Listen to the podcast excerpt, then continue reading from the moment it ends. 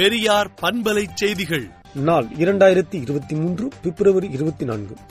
உச்சநீதிமன்ற தீர்ப்பால் எங்களுக்கு எந்த பின்னடைவும் இல்லை. நாங்கள் மக்களை நாடி செல்வதில் உறுதியாக இருக்கிறோம் என ஓ பன்னீர்செல்வம் கூறினார்.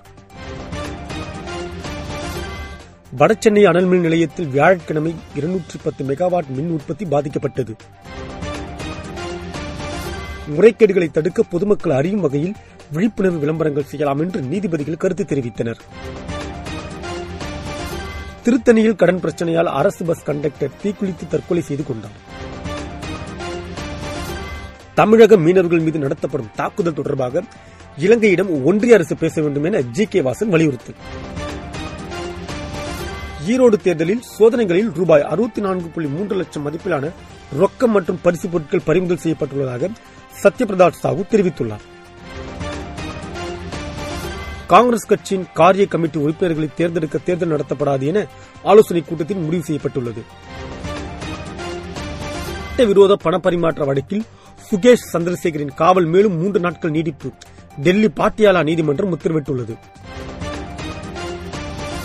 முன்னாள் ஜனாதிபதி பிரதிபா பட்டேல் கணவர் காலமானார்.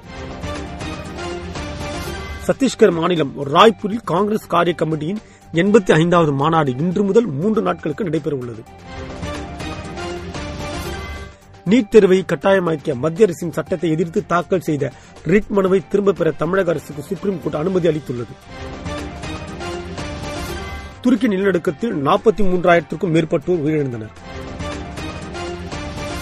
துருக்கி நிலநடுக்கத்தில் நாற்பத்தி மூன்றாயிரத்திற்கும் மேற்பட்டோர் உயிரிழந்தனர். சவுதியை தொடர்ந்து இஸ்ரேல் விமானங்கள் தங்கள் வான்பரப்பை பயன்படுத்த ஓமன் அரசு அனுமதி அளித்துள்ளது.